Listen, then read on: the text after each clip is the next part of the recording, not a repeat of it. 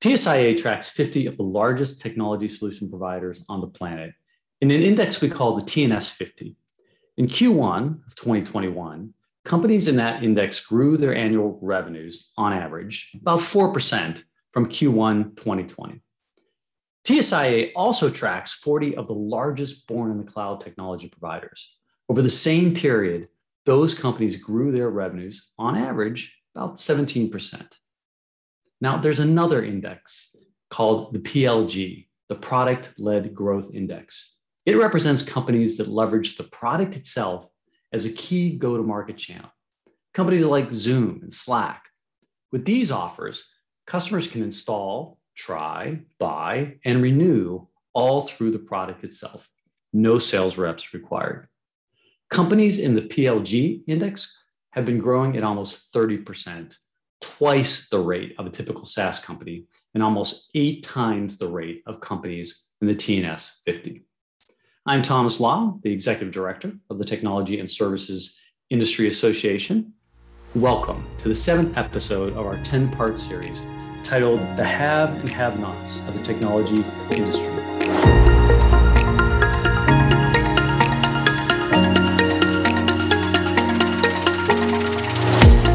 Episode, we are going to discuss this concept of product led growth. And for those listeners not familiar with TSIA, we are a for profit research institute. As, as just discussed, we track the financial performance of the largest publicly traded technology providers on the planet. But more importantly, we perform deep operational benchmarking with the technology companies that are on the TSIA platform. It is that data that informs the insights you will hear in this series.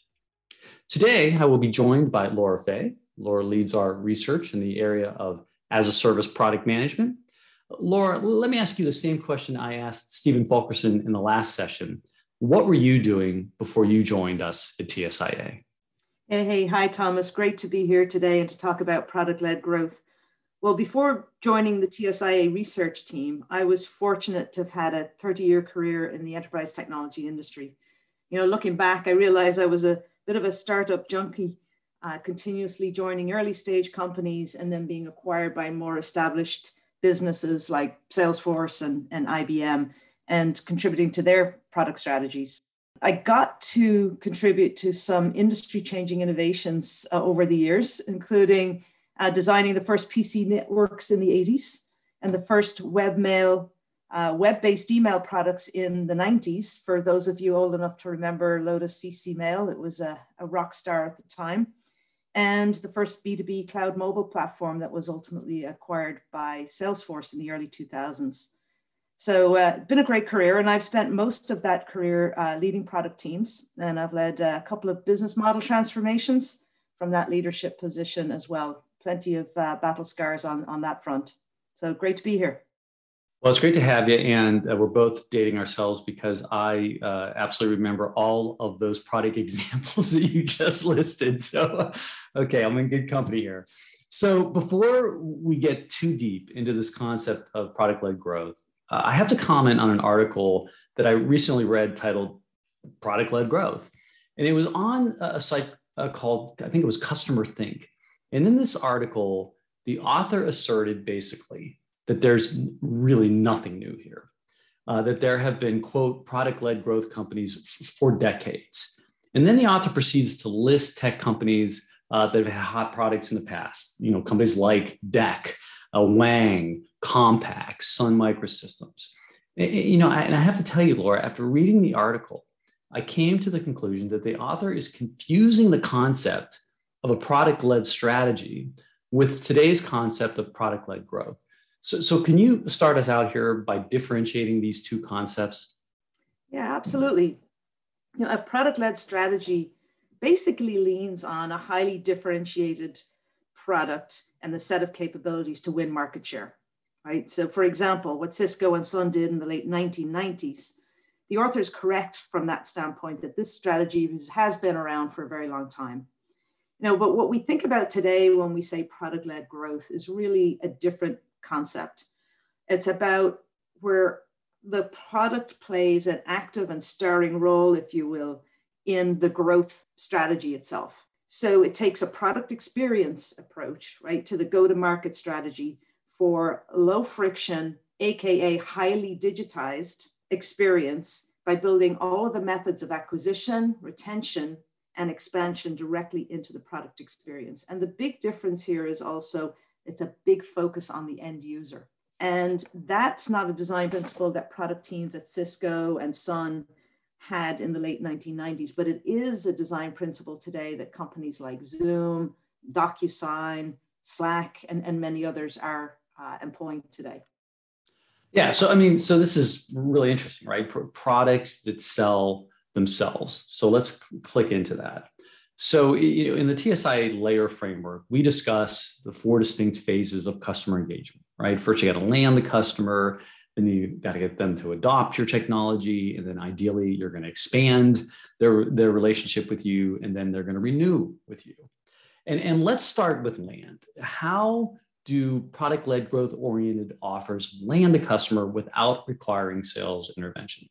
In the context of acquisition, the premise of product led growth is that companies allow people to use a limited version of their product for free to get started.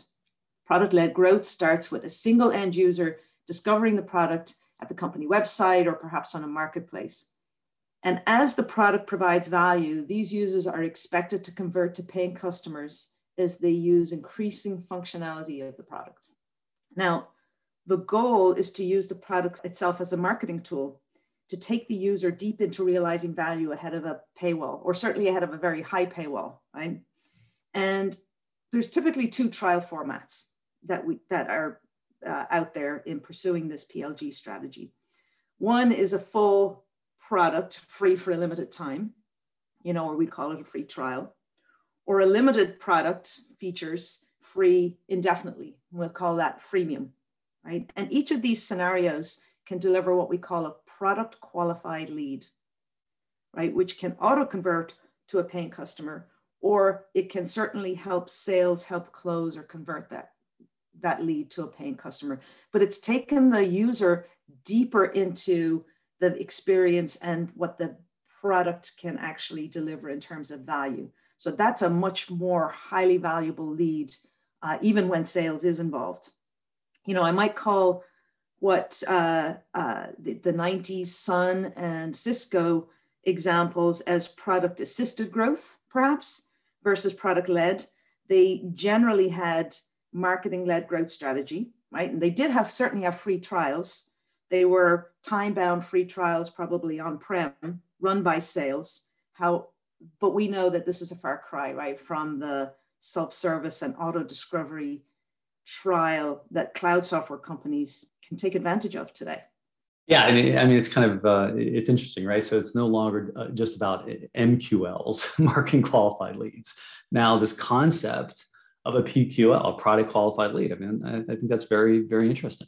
So, so let's move past land and, and let's jump to expansion. How do product led growth oriented products support customer expansion on their own? Well, this actually presents an exciting opportunity for companies of all types. You know, once a customer is using the solution, regardless of how they got there, right? They're using the solution. And the onus is on vendors to deliver immersive and frictionless user experiences that are really prescriptively designed for deeper usage and that deliver increased value with that continual use to the point where expansion is inevitable. Right? So that's that's really the experience that that uh, that vendors uh, need to pursue and are pursuing. And when that value is realized, um, and most particularly when that value realization is measured, right, by the vendors, it provides great opportunity to embed triggers for upsell and cross sell. Uh, the simplest of upsell examples, of course, is when the license use maxes out and the user is prompted to pay for more licenses. That's the simplest scenario. You know, if sales is involved in that, perhaps the analytics can create triggers to sales to go follow up on that uh, expansion or renewal opportunity. But you can tell that either way, we have a lot of data and analytics applied to this to this process regardless. Um, you know, and cross sales requires applying success science and an adoption framework to know which usage patterns drive the consumption of adjacent products. You know, we're used to seeing this experience in consumer products like online retail with classic suggestions of, you know, most customers who bought this also bought that.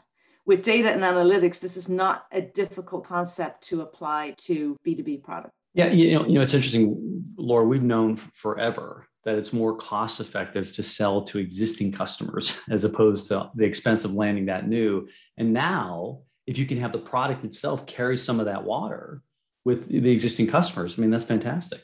Yes, and and at the end of the day, you know, the only uh, differentiation, scalable differentiation you've got is to apply technology and leverage the product in that equation.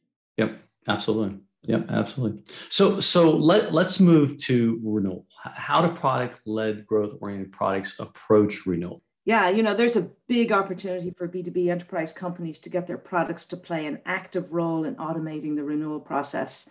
You know, once again, embedded telemetry and analytics play a big role. Look, it comes down to that continuous tangible value realization on, on an ongoing basis. And really, the only thing that matters is if the customer is realizing that outcome that was promised at the time of purchase, right? Can that promise actually be proven? That's really the big question when it comes to renewal, right? Companies' renewal operations are increasingly investing in a process called value management um, and we see that in you know, massive numbers, that this is really a, a big deal in the enterprise side of things. And this really involves demonstrating to the customers what the promised value was actually delivered. And how much easier does that get with experience that are inherently designed with immersive experiences to engineer adoption and drive up the outcome metrics? It's automatic, there's no debate. And even better if it can be handled through an e commerce transaction for even further scale. My colleague Jack Johnson, who leads the renewals research practice at TSIA, and I wrote about this. Um, we wrote about what it takes to design your as a service value proposition specifically with renewability in mind. And a lot of the data uh, lines up very, very well to support a very specific set of approaches there. Yeah, I mean, so, so the more that I listen to you, right, the more we talk about this this concept, it is really powerful right? To have the product on its own, carry the water in these various customer transactions. Um, but, but, I have to believe that this approach uh, does not make sense for all products or for all customer types. What are the product or customer parameters that lend themselves to a product led growth strategy? Yeah, there's plenty of buzz around PLG or product led growth, right? But there's some myths to bust, I think, and some realities to, to face for, for many. Um, there's definitely a series of attributes that can provide tailwinds to this, this approach. And of course, there are others that really can provide some headwinds and, and things to be, to, be, uh, to be overcome. But I would say that pursuing a product-led growth strategy is good when for any solution that is cloud-based, right? That is a connected-based product. I mean, that's going to provide a lot of tailwinds uh, to this approach. And I arguably it'd be almost impossible to do without having a fully connected um, cloud enabled solution. It certainly helps if you have a large horizontal market, uh, uh, right, where you can really try to scale fast. Um, now, this one is critical for early stage companies where the, the mantra of grow fast or die slow in the heat of uh, intense competition um, is really a very big deal. So in that case, having these large horizontal markets make, make sense. You know, one of the things that we'll also see is that if you have a target audience that is that prefers self-service, that's a huge tailwind, right? So companies that are targeting developers, for example, you know, Atlassian is a great example of that, where you know, um, I'll say stereotypical. Having been one myself, I could say stereotypically, you know, prefer not to talk to salespeople if I can go online and discover something myself and figure it out. And, you know, they're problem solvers. So that's a great um, target example of a target market that naturally lends itself to a self-service type of approach. Another example, actually, I think in mature markets where customers can easily understand the value proposition of the solution. So we think of PLG in you know early stage companies, but mature companies who don't have to prove their out their value proposition to the users where they kind of inherently understand that they can integrate have success in integrating a lot of these um, a lot of these approaches. Um, you know, if you've got a market where customers insist on seeing and feeling the value, right, realizing the value ahead of paying for it, um, that is uh, that lends itself well. Um, we see some of that, for example, in the infrastructure as a service area, right, where again developers self-service, right, they'll try things out and kind of go from there. Um, so I think there's a whole series of examples, and, and I think that many, many uh, companies, regardless of size, uh, I would encourage companies to stretch themselves to really think out of the box on how they can apply these approaches, because we know, Thomas, that the as a service model has a lot of inherent cost built in that is, is a strain on profitability and a strain on margins. And so to the extent that many of these things can be focused and automated as much as possible, while meeting the users where they're at is, uh, is a key strategy to address that. Now, I will say that, um, and mentioned earlier, product, product-led growth doesn't stand alone as a strategy, right? There are some additional things like if you have a platform, if you have a viral customer experience that plays into the network effect, right? Other things like that that provide tailwinds. You know, but as I, as I listen to you, because when I talk to some of our member companies, you know their initial reaction is well, well, look you know plg that just doesn't make sense for our products and our markets et cetera. But i think what you put on the table here is you know there there's probably more opportunity than most companies realize. And and that they're just not leaning hard enough into it to explore you know where those opportunities are. So i mean i think that's you know i think it's good coaching because again as other you know as other companies get really good at this right? It starts to create a, uh, you know a critical gap in capabilities. So so, but I, I have to tell you, there is one aspect of these product-led growth companies that does perplex me, and it relates to their overall cost of sales and marketing. So on average, traditional you know, license-based software companies used to spend about 22, 24% of total revenue on sales and marketing. Uh, companies in the TSIA Cloud 40 Index spend on average about 37% of total revenues on sales and marketing. So, you know, much more. But these companies in this, this PLG index I was talking about at the opening are spending on average 49% of total revenues on sales and marketing. And, and, and on the surface, that just doesn't make sense to me. So, what's your perspective? Yeah, you know, it's it's a great one, right? Because product led growth is often so much touted as, hey, lower your cost of customer acquisition. This is this is the solution. But yet, as you say, the data sometimes you know suggests a different story. You know, look, first of all, high growth companies typically spend a larger percentage of their revenue on sales and marketing to drive that high growth. And as you mentioned, the folks in the PLG index are growing faster than other companies. So they're they're they're paying they're paying their way for that, if you will. But that's kind of not the the entire story. If you read, and I know you do, we do all the time, right? Read the 10Ks of many of these many of these companies. We find that they're continually spending aggressively on sales resources. Now, why is that? Well, if you think about it, they're they're leveraging product-led growth capabilities to target the low end of the market very often, right? And for targeting individual users within larger organizations.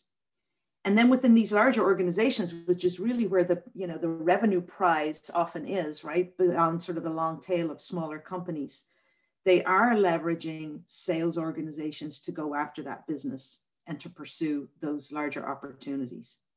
So in many cases, there's you know the occasional example in the early days like Atlassian, but even they have um, you know departed from this as well, starting with acquiring users in the in the um, and getting viral in, with smaller organizations, but then really engaging um, a sales organization to really grow large within uh, within those bigger companies. They still have to deal with procurement after all, right? In some of those larger opportunities.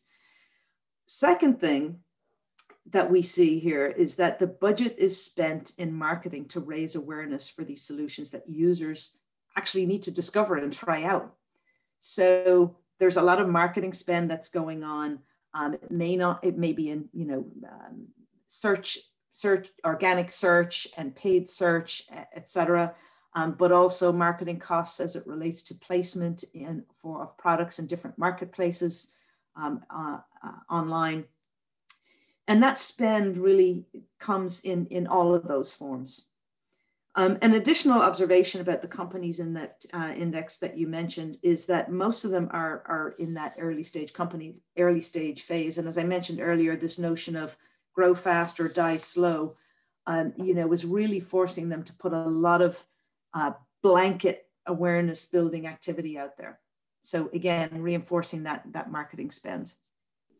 Yeah, I mean th- that's a really interesting observation, and I didn't think about this, right? Because if you think about you know how uh, tech companies spend their sales and marketing dollars historically, as you know, a majority of that money went to sales and sales headcount, and a minority of it went to the marketing department. And this could really be this shift, right? To your point, where more of it is going to market for general market awareness to, to get people to go try the product in, in a low friction way. Um, and then you go from there. So, yeah, I think it's going to be interesting yeah. to see how the models mature.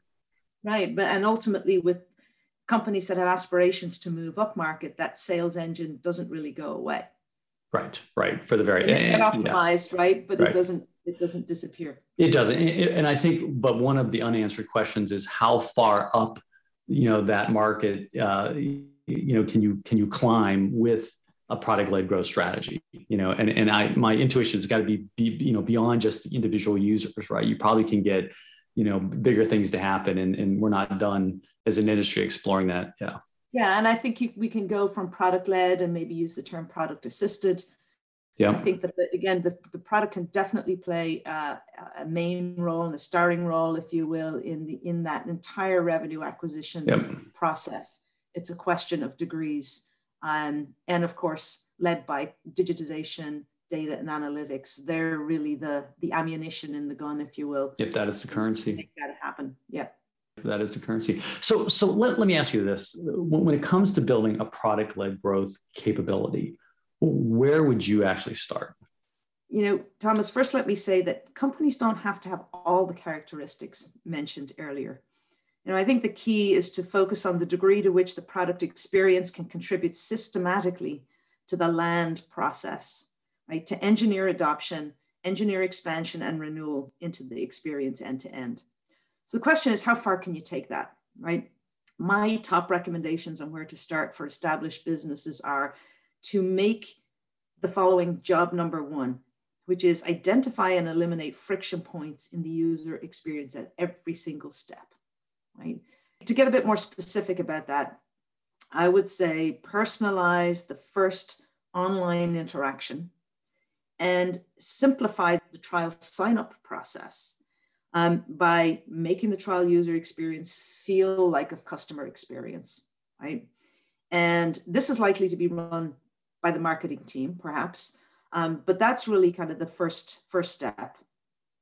The second thing is either in that trial process or when you onboard a customer for the first time, clarify for yourselves what's the first value moment for that prospect in the trial or the post sale onboarding process and apply telemetry and analytics to measure that time to value. Measure and optimize it because you'll probably be surprised to find out that it's really long, right? We see that in a lot of our data. Uh, it's really, really long. And then companies start to focus on how do I remove friction out of that process and get that down, uh, get that down to as small as it can be. And this, this process itself is going to force a deep mapping of the entire customer experience in all the segments and the, and the application of analytics. Now, what we've seen as well is that cross-organizational squads are a great tactic to get an active contribution from across the company. So perhaps it's a combination of folks from the user experience team and the QA team and the customer success team and, and perhaps even and your sales team, but folks from across the company who come together and really focus on removing friction out of a particular workflow and then moving on to the next one and so forth. So that's really a great approach to break down silos and, and make that happen. So if you can nail these and keep the focus on net retention rates, that can really kind of help get started. But there's a lot more, of course, to be done, right?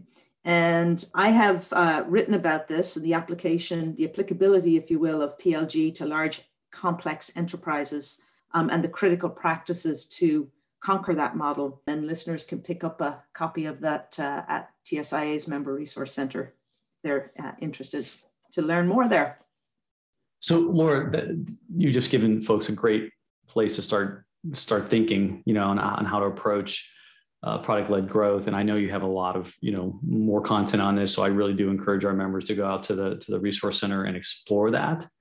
Um, and let let me shift gears on you one more time here. Um, and this is moving beyond product led growth. And I want to talk about uh, platform business models. And this is one of the capabilities we talked about in this paper on the have and have nots of the technology industry. It's a capability I know that you've also been exploring. Um, describe what this is to, to our listeners.